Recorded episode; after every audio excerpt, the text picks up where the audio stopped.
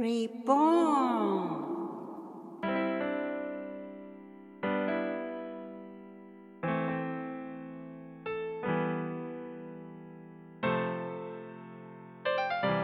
皆様こんにちは。リボーンの時間です。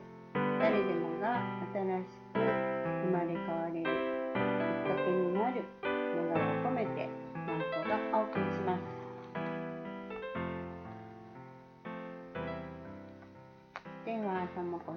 今日はあのありがとうございます、はいえお願いしーます。とそうですね。随分長くお話ししてきてるので、はい。あのいろんなお話あるんですけど、はい。うん、きっかけはまあカリフォルニアのところにい、住んでいてした。その時から、まあ、いろいろお話とか、うん心理療法とか、いイメージ療法とか、はい。そんなことであのともこさんの生活とか、まあ、コミュニケーションの世界だったり、いろんな学びを重ねたりはい。して、まあ、ディベロップっていうかすごく心の中の広がりが、うん、今まで積み重ねてはい。きましたよね。はい。そういうことからあのお話もしていただきたいなって思ってるんですけど、うーん何かさい先に自己紹介とか何かありますか？先生とは2005年の秋だったかな。あ秋最初に知り合ったのは。うんそれからもう2005年だから15年近いあ付き合いになりますすごいヒストリーですね。14年は経ってますね。うんうん本当に感謝してますし先生との出会いがなかったら今はこうなってなかっただろうなって思います。うんなんかとってもいい時間が流れていい成長というかあって形にいろんなことが形に結ばれてきてっていうね、私自身そういう感想がはいあるんですね。あの今回あのカリフォルニアの方からテンポラリーにはい。2年、2年間はい。こちらにいらして、はい。でそれはまあお母様の介護っていうことがはい。一番ビッグなね、うんその一周でしたね。はいそれプラスまあお仕事もちょっはい。と手伝われたりしてうん。っていう、結構大変な2年間をはい。過ごしたんですけど、まあその間ちょっとカリフォルニアの方にご家族をまあ置いて来られたり、あの途中で何度かうん。会われたりしていろいろご苦労あったと思いますね。はい。介護はどうでしたか？介護はうーんもう薬が一人では自分で飲めない状態の母にうーんもうずっとカリフォルニア住んでたんで母が一人で父が亡くなってから一人で一軒家に住んで頑張っていたっていうのはうん兄にまるっきり任せっきりでずっと過ごしてたんですけどやっぱり一人で薬を飲めなくなった母を見てやっぱり愕然としましたし。うんもう一人では置いとけないなっていうのを痛感したので、えー介護というよりは、まあ、あの施設を見つける作業を私が受け,、うん受け負ったっていう感じうんで、ここなら母を安心して任せられるかなっていう、あの老人ホームをいろいろと見て回って、えー体験してもらって、えー母に納得してもらってそれで母にあのホームに移動してもらうっていうのが、今回の私の日本にいることのミッションだったわけなんですけども、まあ、その後あ入ったねじゃあさようならって言って、うん。カリフォルニアに帰るのがどうしてもできなかった。やっぱり、長く離れていたせいもあって今母の恩返しをするなら今しかないって思ったので2年間日本にいて、えー母のそばにいたっていうのが、うん、経緯なんですけどその反面、まあ、主人には寂しい思いをさせましたが 主人はまだあの若いし元気だから、この先いくらでもあのあの取り戻せるなと思ったんで、母のそばにいようと決め決めた。忍耐にね。そんなにだから介護という感じはあの起きてなかったですけども、母の移行期だったので、やっぱり兄には任すのはちょっと辛いかなと思って、やっぱり、うん、娘の出番だろうなと思って。そうですね。私もね、お兄様はご存あご存知だけしお知り合いなんですけどね、やっぱりすごくあの男の人が、うん。あの見る話をするっていうやっぱり娘ですよね。そうですね。うん。男の人でも上手にできる人もいるのかもしれないですけど、やっぱりお母様としてもすごい嬉しかったでしょうし、うん。やっぱりそれはいい時間を作ってあげれたっていうふうに、そんなに嫌がるのせずに 一回体験入居してみてあの気に入ってくれたんで、うんうんうん。あとはどれだけ母の部屋をあのカンファタブルにしてあげられるかってことを考えて、うん。えーやりましたけど、うん。まあ、どこまでやればいいっていうのがないから、はい。ちょっとねもっともできたんじゃないかなっても思うけども、うんうんうん。できる限りはやったつもうんうり。ん。そうですね。うん。お兄様もね本当助かりましたっていう、うん。助かりましたっていうふうにおっしゃってましたよね、すごくね。いやもう兄に対しての感謝の気持ちは今までね私海外に行っちゃってた間、母の面倒を見てくれたのも兄で全部丸投げしてたんで、そっちの方がよっぽど大変だったと思うんですけども、兄にも感謝してやっぱりあの介護なさってる方多いですけど、ます。やっぱり家族の協力が得られないと孤独になっちゃうとかね、本当に一人の上にかかっちゃうとかなると、やっぱり精神生活にもね、はい。影響がありますよね。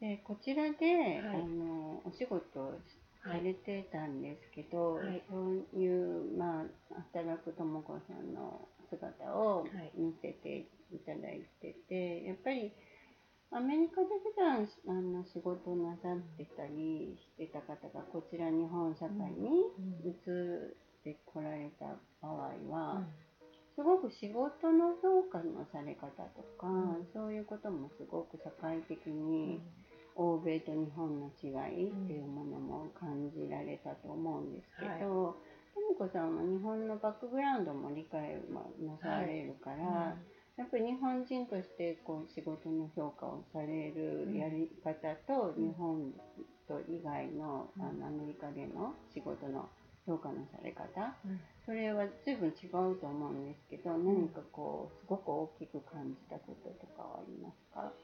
そうですね、まあ、私もり昔は日本で働いてたんで、本当に今先生おっしゃった通り、両方体験してるんですけど、うん。あの切り替えてるからそんなに抵抗はないんですけども、うんうん切り替えながらあ日本今ここは日本だから日本式にやろうっていう切り替えがないと、うん結構大変かなって思うのはやっぱりうんやっぱり昔ながらの変わってない日本っていうのはうん。お茶組みをしたりとうんか、うん。あとは残業はしたりとか、うんそういうのは日本的。うん。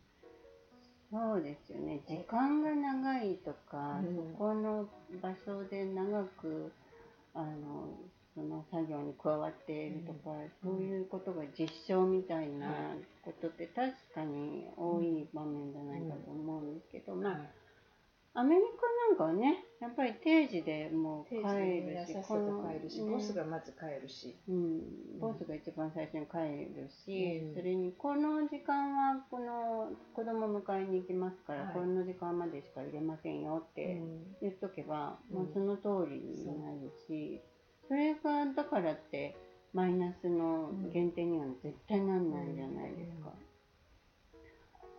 そうですね、うん。むしろ長くいる方が変かもなんかしれえない。ななんでいるの？っていう、だからそんなに長い時間いなきゃいけないその日本の会社での仕事の内容にすごいいっぱいの作業があるから長くいるのかどういうことなのかなっていうのを。仕事と仕事の境目がはっきりしてないんですよね、日本は。これはあなたの仕事、これはあなたのじゃないの仕事じゃないっていうところが曖昧だから、だからあの受け受け持っちゃう人はどんどん受け持っちゃうし、抱えちゃっうて、んそれを不思議だと思わずに全部抱え込んで、うん。夜の12時ぐらいまでいたりとか、うん。うん。それが別に変だと思思ってないでやっちゃうっていうところがね、うん。で体壊すだろうし家庭も壊れるだろうし、家庭すごい影響ねしますよね。気の毒だなって思っちゃいますね。やっぱりコミュニケーション壊れちゃうし、奥さんにしてみても聞いてもらいたいストレスとか解決したいことがあってもすごい先に伸びちゃう間に自分一人で解決しなくちゃいけなくなったり、本当にあの別々な感じ、感覚持っちゃうんじゃないかなって思うんですね。そうですね。うん。うん。外の人、うん。中の人みたいな感じになると、うん。でまた共働きの人だったらすごくうん。奥さんの負担うん体力的にも精神的にも、すごく負担が溜まっていく、ななんかハッピー感がすごい薄くなっていく感じ。それに全然疑問を感じてないからそのまま行っちゃうんですよ、うん、何十ね年何十年も。何十年も。それが当たり前だと思ってるし。う、ん。すごくねそれは。私は、うん、なんかすごく幸せな気持ちを味わっていくその家庭を作っていくとか、あのご夫婦の関係、子供の関係と家族の関係を築いていくのに、なんだか残念なあの、うん、空回りっていうか損って言ったらおかしいけどもっといい形にできるのにもっとお互いに楽しい生活にできるのに、そんな仕事の時間が一番。ナンバーワンでしょ？そうです。日本では。そうです。仕事だからしょうがないじゃないっていうね。そういうのないですよね。やっぱり家庭のファミリーのことが理由がもう一番にできるっていうのをすごいきっと日本の人から聞いたら、えー、えー、何言ってんのってうん。なるんじゃないですか以前なんかビッグな結構ビッグな野球選手がはい。USA から来てて、奥さんが出産するので、なんかシーズン途中であの帰っちゃったよね。それが結構な報道になったけど私はそんなの普通って思ったけどやっぱり驚き日本では驚き奥さんの出産にすぐ帰っちゃったみたいなね、ううん。だからそれぐらい違う違うでしょうね、なんかねこんなにも違うんだって。こんなにも違います。ね、うん。人間の生活でこんなにも国が違うと、はいこんな違う感じ方で生きてるんだっていう、まあ今の若い人たちはかなり変わった感覚を持ってるそれに対して持ってると思うけども、まだ今の社会会社の中にはうん。もう昭和のあのイケイケ社員だった人たちがまだいるし、うん。あの再雇用でいたりとかうね、ん。そういう人たちはもう絶対絶対そういうのに染まってるし、そういう人たちが上にいる会社っていうのは厳しいでしょうね。やっぱりあのやって当たり前やっぱり何が変わったらどんどん変わっていくっていうとやっぱり家庭に対する考え方とかかな。そうね。うーん。仕事ってやっぱりなんかやっぱり家庭とか自分の愛する人とかがいて、でその人たちお互いに幸せになっていくためにある程度のお金必要じゃないですか、うん。そのためにあの仕事も頑張るっていう感じを、私はすごい感じるけど、日本は絶対そういう社会じゃないですよね。あの健康でバリバリやってるうちはそれに気がつかないだろうし、うん。でも40代ぐらいまではそれで突っ走ってもなんとか持っちゃうから、うん絶対蝕んでるし、うんでその間奥さんはきっと寂しい思いをしてる寂し。それの失われたものっていうのはものすごく大きいと思うけど、うんまあ、両親なんかを見ててもそういう風なねにしてきた親に育てられてたら、あんまり疑問は持ってないかもしれない。なるほど。そうですよね。ずっとちっちゃい時から、あの、心の記憶にあるところから見てるものが普通になる。そうです。もんね。だから損をしてるとも感じないし、うん。おかしいとも思わない。ん。だけど、外の世界から見たら、うんなんか、え？全然損してませんか、うん。って思っちゃう、感じちゃう？うん。うんもう少しもっと家庭をエンジョイするとか、うん。家族をエンジョイするとか家族の関係を、あこれはちょっとまずいかもしれないなっていう、うん。なんかを気がついてそこをもっと、あのいいものに、うん。いい関係にしていくとか、うん。そういうことをこうもっとこう気にかける国になっていってくれたらすごく子どもの頃からのコミュニケーションとか、ん見る世界とか、うん。変わっていくと思うんですよね。やっぱりあの国際教育とかそういうところでコミュニケーションをすごい重要視している学校にやっぱりお邪魔した時にはこの子どもたちを見ると、うん。やっぱりすごくその話をしていくことコミュニケーションをして、うん。コミットすることにすごい楽しそうだったり、あのちょっと他と違うあの日本の学校と違うものをすごいうん。見入れたりすると、やっぱりちっちゃい時からのあの話する自分が表現する、そういうことってすごく大事なんだなってね、自分の気持ちがちゃんと言える。言える。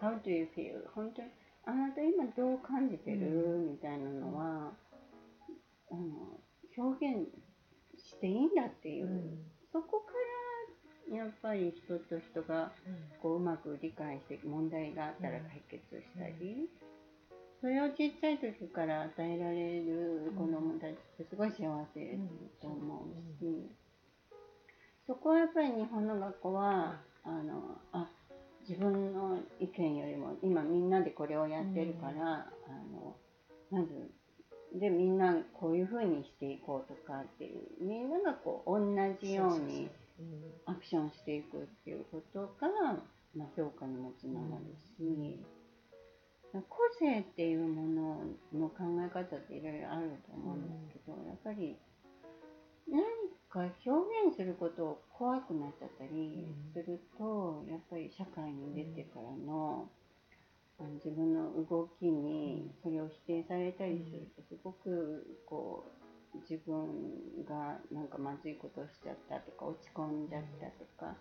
それがやっぱりうつみたいにつながって引きこもりにつながってとか、うんまあ、家族の小さい時からのね、うん。その構成とかそういうスタイルにもよるけれど、やっぱり表現コミュニケーションやっぱりとも子さんもすごくやっぱりご主人とのコミュニケーションをとっても大事に感じて、うん。でそれを良くしていきたいとか、そのことでやっぱりあの彼が幸せになるんだとか、そういうやっぱり一生懸命さとかね、あの追求するものがやっぱりはっきりとしていた、それはやっぱり素晴らしいことだったと思うんですよ。そういう、ね全然14年前とは全然違うと思います。どんな感じが違いますかね、例えば会社から、ね、家に帰ってきて、うん。キッチンがあのお皿の汚れたお皿の山積みになってて、うんもうみんな食事は終わって、うん。リラックスしていましたと、うん。うん私は会社から帰ってくると、うん、一人だけ遅くなって帰ってきた。うん。で帰ってきた途端にキッチンがもうぐちゃぐちゃになってるのを見ただけでうん。不機嫌になって、うん私がうんそれでもう何も会話もせずに私が。バーンとドアを閉めるようなうんうんうん切れ方をしたりとうんか、うんその不機嫌になった理由さえ言わないで、うんうん不機嫌になってた自分がいましたよね。うんうんそれはもう全くうん。私が何で怒ってんのかうんうん。み見てわかるでしょうみたいな感じで。それは無理ですね。うん。やっぱり言葉ではないと。うん。なんで私が不快になってるのかとか、うん。なんで私が切れてるのかっていうのを言葉で言う方法を知らなかったからああなるほど表現知らないでそのまま、うん。あの不機嫌になってた、うん。それはお互い様で主人もそうだった、うんうん何何をで怒ってんだろうなんで不機嫌になってんだろうっていうのを私はいつもゲスゲームで私なんかやっちゃったかなっていうのをうん。自分を責めてるばっかりいたのがうん。14年前でうん。それに疲れ切ってた。うん。お互いにコミュニケーションが全く、うんできてなかうった、ん。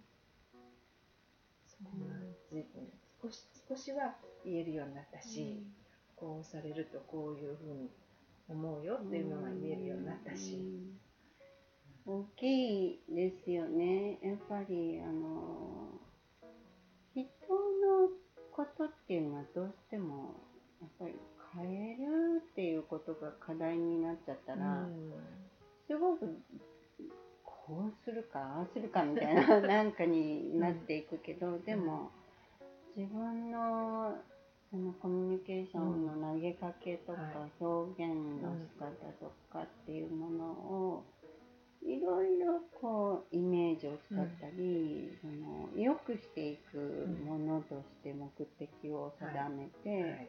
していった時には人を変えることが必要なくて自分のコミットだけですよね、そうするとやっぱり私が見ていてすごく感じるのは、ご主人もすごい勢いで成長なさるっていうかね、なんかものすごいこんなに人の同じ人たちの生活っていうのがディベロップしていくんだっていうね、そういう感想を受けるそうですね。15年で全く変わりました2人とも、ね、15年前に先生と初めて電話で話した時ご主人のことを変えることはできませんよ。でも私の感じ方を変えることコミュニケーション能力を学習することはできますけど、それでもカウンセリングをやりますか？っておっしゃったのが先生の最初の言葉で 今でも覚えてるんですけど主人は変えられない。私が自分自分の感じ方を変えたりアプローチの仕方を変えたり、でもともかく変えるっていうことに私は全てにそこに希望を、あの持って、なんとか変えたかった。そうですね。あのやっぱりその根底にはとも子さんのご主人を本当に愛していて、あの私がよく言う「トゥルーラブ」っていうね言葉は、やっぱり本当にその人のことがもう大切にしたいからこそ悩んだり泣いたり、あ傷ついたり するんですよね。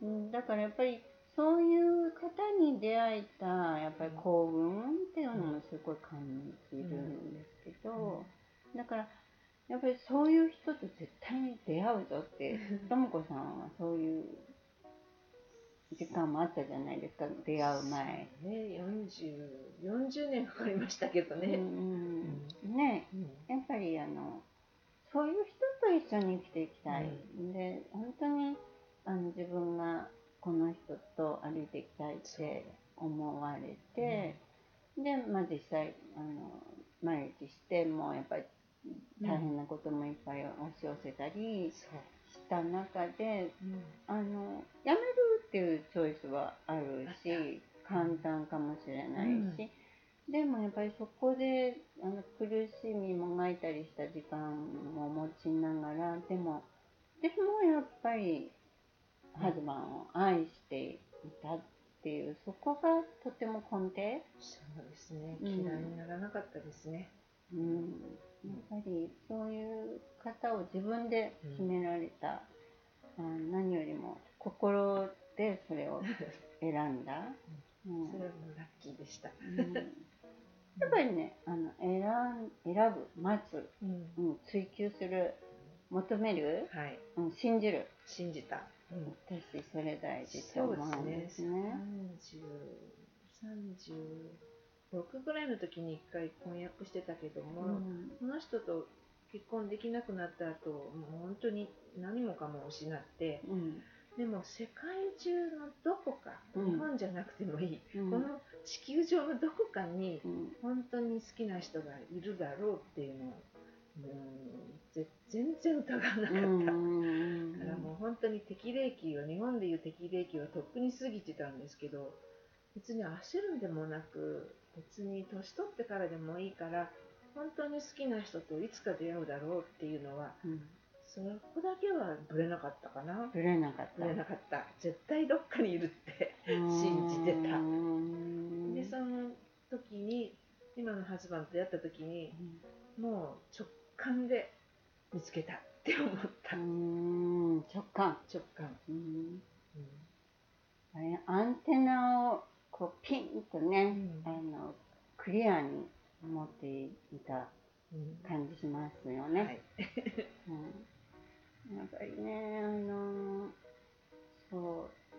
問題はやっぱり苦しい時に、そこから自分が問題を解決したり、今の状態を良くしていきたいっていうのは、愛がないととっても大変と思いますね。うん。でまあ最初から愛がないってそんなのないと思うんですけど、はい。やっぱりあの自分とのコミュニケーションに気気持ちを配ってくれなかったり、他のことにいっぱい時間目がいっちゃってる人とはなかなか愛を感じるとか、キープするうん。すごい大変と感じませんか、そうだと思います。ね。うあのともこさんのハズバンはやっぱりそこは、うん、アメリカの人だし。ん持ってましたね。ね、やっぱりファミリうん。ーを大事うに、ん。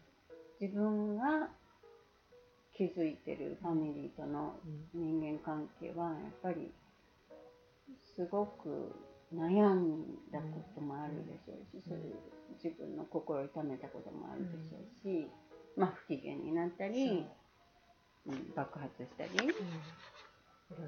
ね、そういうのあったと思うんですけどそれでもやっぱり一番。ナンバーワンは、本当に嫌いにならなかった。うん、出会った時の気持ちがほとんど変わってない。変わってないね。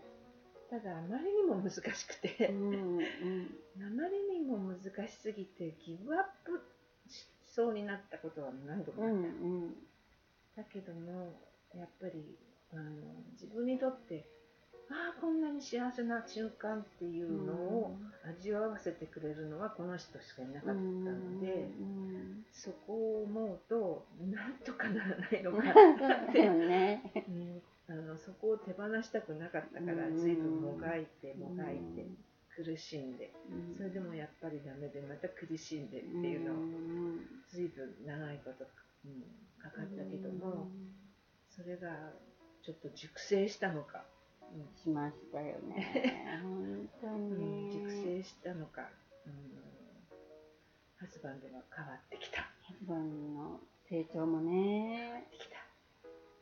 びっくりするほど。びっくりするほどね。あのそうですね。結構残っているのは苦しい時にねあのうん。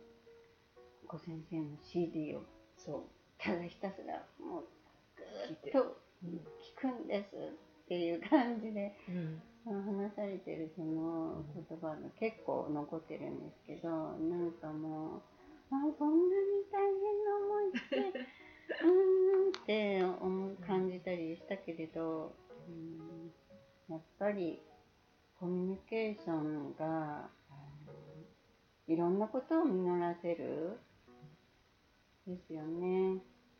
でまたそれがハズバンのご主人の本当に幸せにつながってくれてるなーっていう、うん。そういう姿がすごい最高にあの嬉しいことですよね。そう。世界中ずっと先生の CD を持ち歩いてた、そう。本当に。苦しい時はお風呂に入りながら先生の CD で声を聞きながらイメージトレーニングして嫌なことを宇宙に捨てるとかいろんな CD を聞いて乗り越えてきた、やっぱりそういうなんかこうとも子さんの頭の中に展開したこういうやっぱり姿とかイメージとかがやっぱりこうとも子さんを成長させていくその潜在意識が聞き取ってでそれをやっぱり栄養にして、でまたそのことに近づけていくためのなんかこうアクションコミットしてそれをアクションに移していくっていうなんかそういう形っていうのはきっとあの脳の中で行われていくことだと思うし、実際そういうことであのうん。あの心理療法っていうのはあるんですけど、ぱりそうの人って変わりますよね。ますね、まあ、一番びっくりしたのは先生と出会ってから私はあの母との関係がうん。母があまりにも厳しい母だったんうで、ん。でも自分の辛かった子供時代っていうのがもう大人になってからはもう全然忘れてた。忘れてたことがあったんですけどうん。そこが全く解決解決されてないままに私の心の中に残ってて、うん。それが結婚してからのあのハッピーな生活の中にものすごく影響を与えてたんだってことは全然気がついてもいなかったし、うん。あの先生に出会ってからそれが分かったから、うん。それで結構自分を客観的に見れるようになったかな。うん。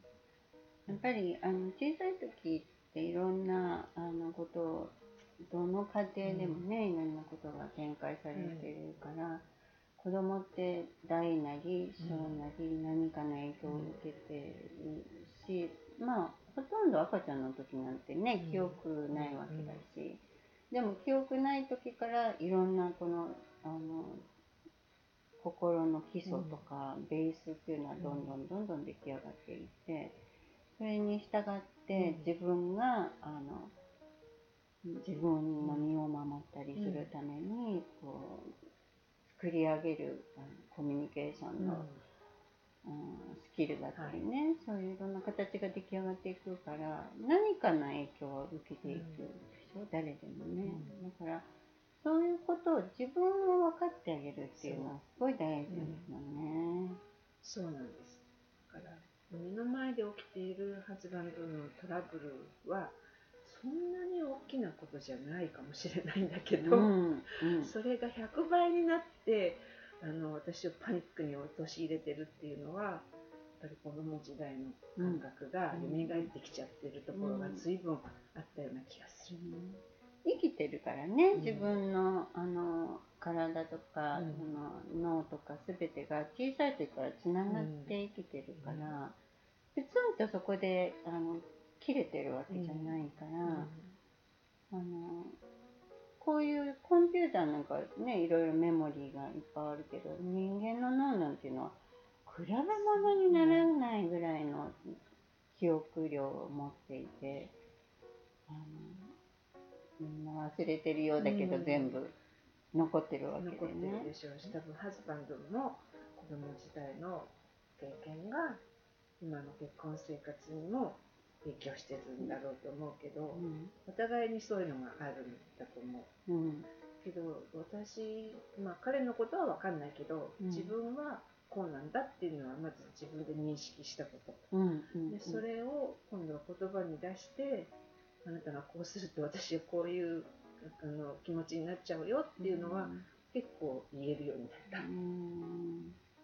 やっぱり言うのっていうのはやっぱりなんていうのかなやっぱりそういうことを表現できないでいると伝わらないからお互い伝わらない世界を理解していくことになっていく、ね。うん。だから形が変わっちゃってるわけで、やっぱりそこを自分が表現者として許される世界を広げていくっていうね、それがちっちゃい時からできていない人がまあいっぱいいるわけだから、それは本当にあの大人の世界の中でも大事だし小さい時だけじゃなくて大人になっても、その幸せの生活をうん。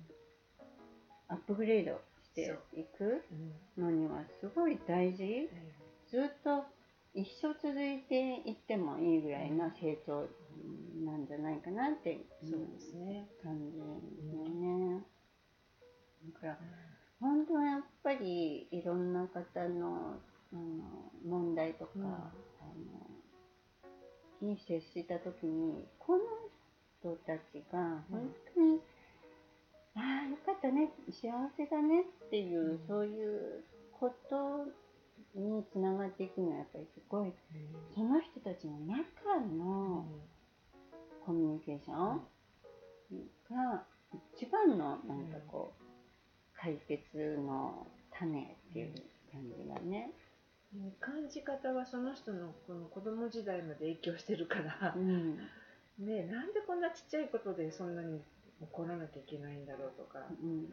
その人のそれはもう本当に深いことで、うんそこまで結婚して1年や2年じゃ分かんないし、うんまして自分のことでさえ分かってないんだから、うん相手のことなんか分かんないしね、うんそうですよね。うんそうですね。せめて自分のことは知っただけでも全然違う、うん自分がどうしてこんなに反応しちゃうんだ？どうしてこんなに悲しくなっちゃう？こんなに、この世の終わりみたい悲しくなっちゃう？大したことじゃないのになんでこんなに自分がリアクションしちゃって落ち込んじゃうんだろうっていうのは、少し客観的に見れるようになったかな、うん。例えばハズバンドが後ろ向いて寝ちゃっただけでもううん。本当に悲しくなって、うん。見捨てられた子供みたくなっちゃうのは、うん。よーく考えてみると子供の頃の記憶がものすごくうん芋づる式うにん。つながってたりする。ね本当にあのあそうなんだなって、自分を理解するだけでも随分やっぱりなんか違いますよね。そこから癒してあげるってこともすごく大事になってくるし、目の前で起きてることがそんなにそんなに悲しまなくてもよかったことだけど、それがトリガーになっちゃって、うん本当に真っ暗い部屋に、うん閉じ込められてピーピー泣いてた子供の頃の記憶がうん蘇っちゃってるんだなっていうものだけでもうん。全然違う。うん。そうですね。うん、あのこれからまたあの住むところがカリフォルニアに移ったり、また日本でまたハズバンとご旅行なさったりするんですけど、やっぱり私が本当にこれ楽観的に、まあ、あの、今、イメージネーションする感じ、うん、とはもう本当にすごい、ものすごくハッピーなね、うんあの時間の積み重ねにええ。なっていく、もちろん人生って波と谷いろいろあるけれども、なんかそういうこうあのイメージが浮かんでくる、はい。うん。うん。うん、だからもう本当にその2人のうん。時間っていうのはやっぱりなかなか日本の方にはあんまり理解できないと思うんですよ。ともこさんのお友達とかにしても。そうなんです。うん。ね、2人の時間、2人のコミュニケーション、2人が幸せになるがすごい大事よっていうことは、なかなか日本では理解されなくない、うんうん。ちょっとはばかっちゃういうのねそうよね。だから、すごい違う世界なんだなっていう感じがするんだけど、あでも、そばにいる人と喋ってる時間が一番幸せなんだわっていうのって、すごいですよね。安心できるし、どんなに結構危険な海外に行っても、この人さえいればっていうね。なかなかねこの感覚にを味わうまで60年近くかかってるから。初めてああ本当に幸せ今一番幸せって思う瞬間ね最うんうん。近味わうから、もうこういう気持ちになったらもう元気なうちに、うんもう幸せな気分をもっともっと味わいたいっていうのが出てきて、うんうんうん今しかないって思う直感で。そうですね。時間をあの大切にし大て、切にして、あのできなかったことをやるとか、そう、うね、ん、うん。そう。そういうのをちょっと友達とかには、うん、え？っていう感じが 言われちゃいがち。言われちゃうんだけどね、うんそうですね。うんトゥルーラブとか言うとね、ちょっとくすって笑われたり、私うんなんかすること多いですけど、そうですね。確かに、うん。やっぱりそういう本当の意味で家に帰ってもうん幸せだなってね思える生活どうですかって。ねちょっと言い,、言いたいですけどね、うん。まああのこれからもうわずかなはい。日程で片付けしたり、う。ん支度をしてあの一回カリフォルニアの方に帰ります。帰って、あのまだこんなあの幸せっていうのをね、あの聞けるのをまた楽しみにはい、していますはいね。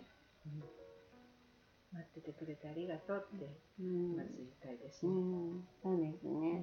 やっぱり伝えること大事なんですよね。うん。なんか日本で、そうだな、いろんなことで、うんまあ特に女性にとってはやっぱりハズバンとの関係、それから恋人との関係、うん。パートナーとの関係ってすごい大切じゃないですか。そういう、うん、ところで苦しんでる人とか、男の人でもやっぱり家庭でなかなかうまくいかないとか、そういう人へのなんかアドバイスみたいな感じはありますか？うん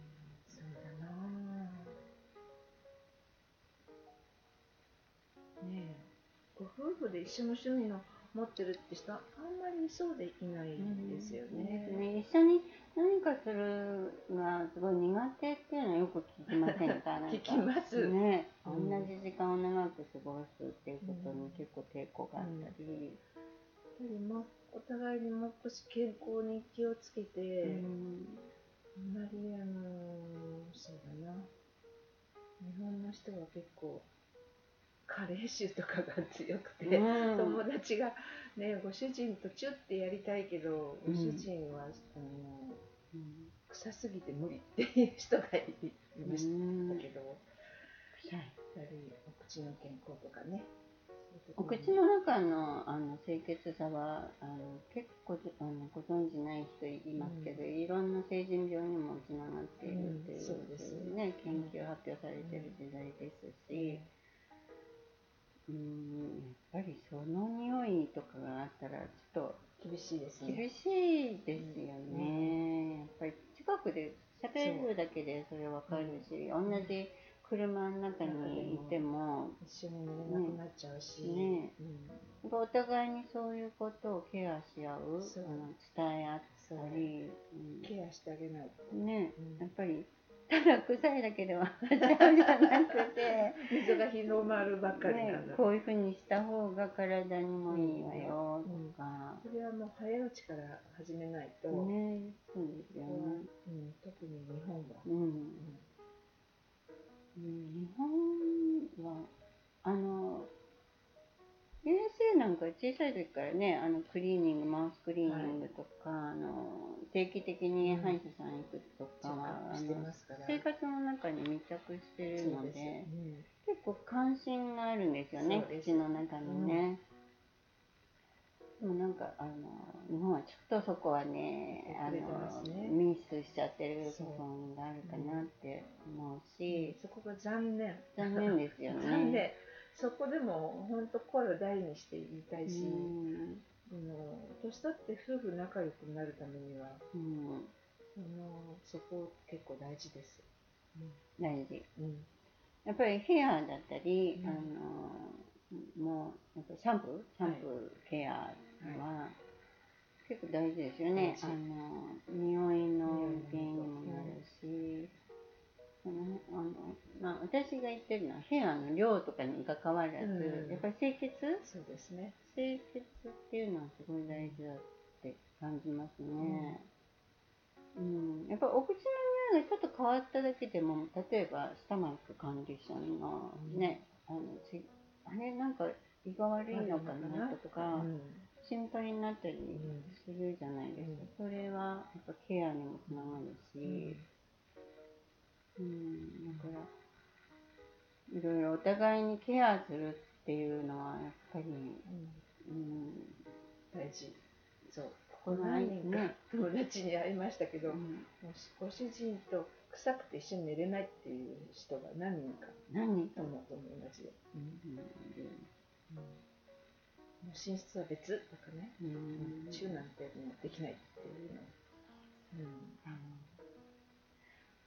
本当にあのアメリカとは全く その夫婦としての時間の過ごし方が違うから、でここれが嫌だからもうじゃあ別々にしましょうっていうのもないもんね。寂しいですねそれじゃあ。うん。うん、本当にそこがなんとかやっぱり改善していくにはやっぱりその結婚生活の初めの頃からやっぱりお互いにケアし合う、うん。その気にし合うっていう部分大事ですよね、やっぱりあの旦那さんも外に行ったらもう全然もう家のこと何にもドケアで、ドンケアの、あのレイジングキッズももう全然、ねキッズのことも忘れちゃうし、そのうちに何何か喋る喋りにくくなっちゃったり、やっぱりあの最初から一日一日積み重ねていく、うんやっぱり気にし合うとか、そういうのはやっぱりなんかミッシングしちゃってるかな。そういうふうにご主人のことがすごく大切で大切でっていうご夫婦もいっぱい知ってますけどもでも仕事が第一になっちゃって、うん。家庭は第二になってるからうん我慢してますよね。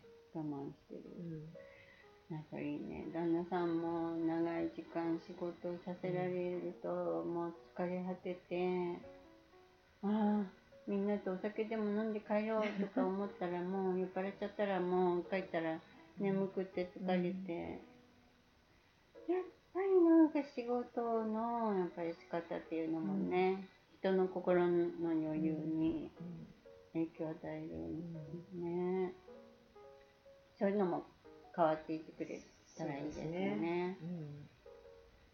うん、これからのあの、ともこさんのはい。ハッピーハッピーがどんどんどんどん成長して生まれ変わっていくうん。幸せに、はい。うん、何か一言。うーんあのそう幸せになることをやっぱりもっと貪欲に？うん。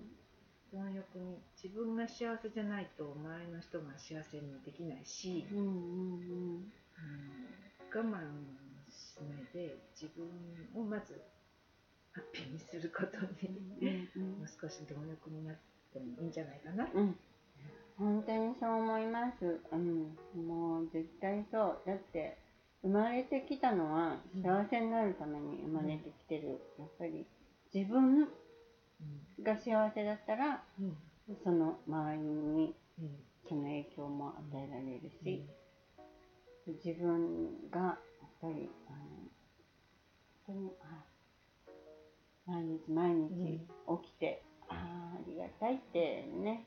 あのハズバンにもありがとうっていうそういう日々が送れるっていうのは本当にあの人として心が豊かに幸せになれることだと思うから、これからもあのハッピー生活のためにはい。あの成長していきましょう、はい。お互いに、はい。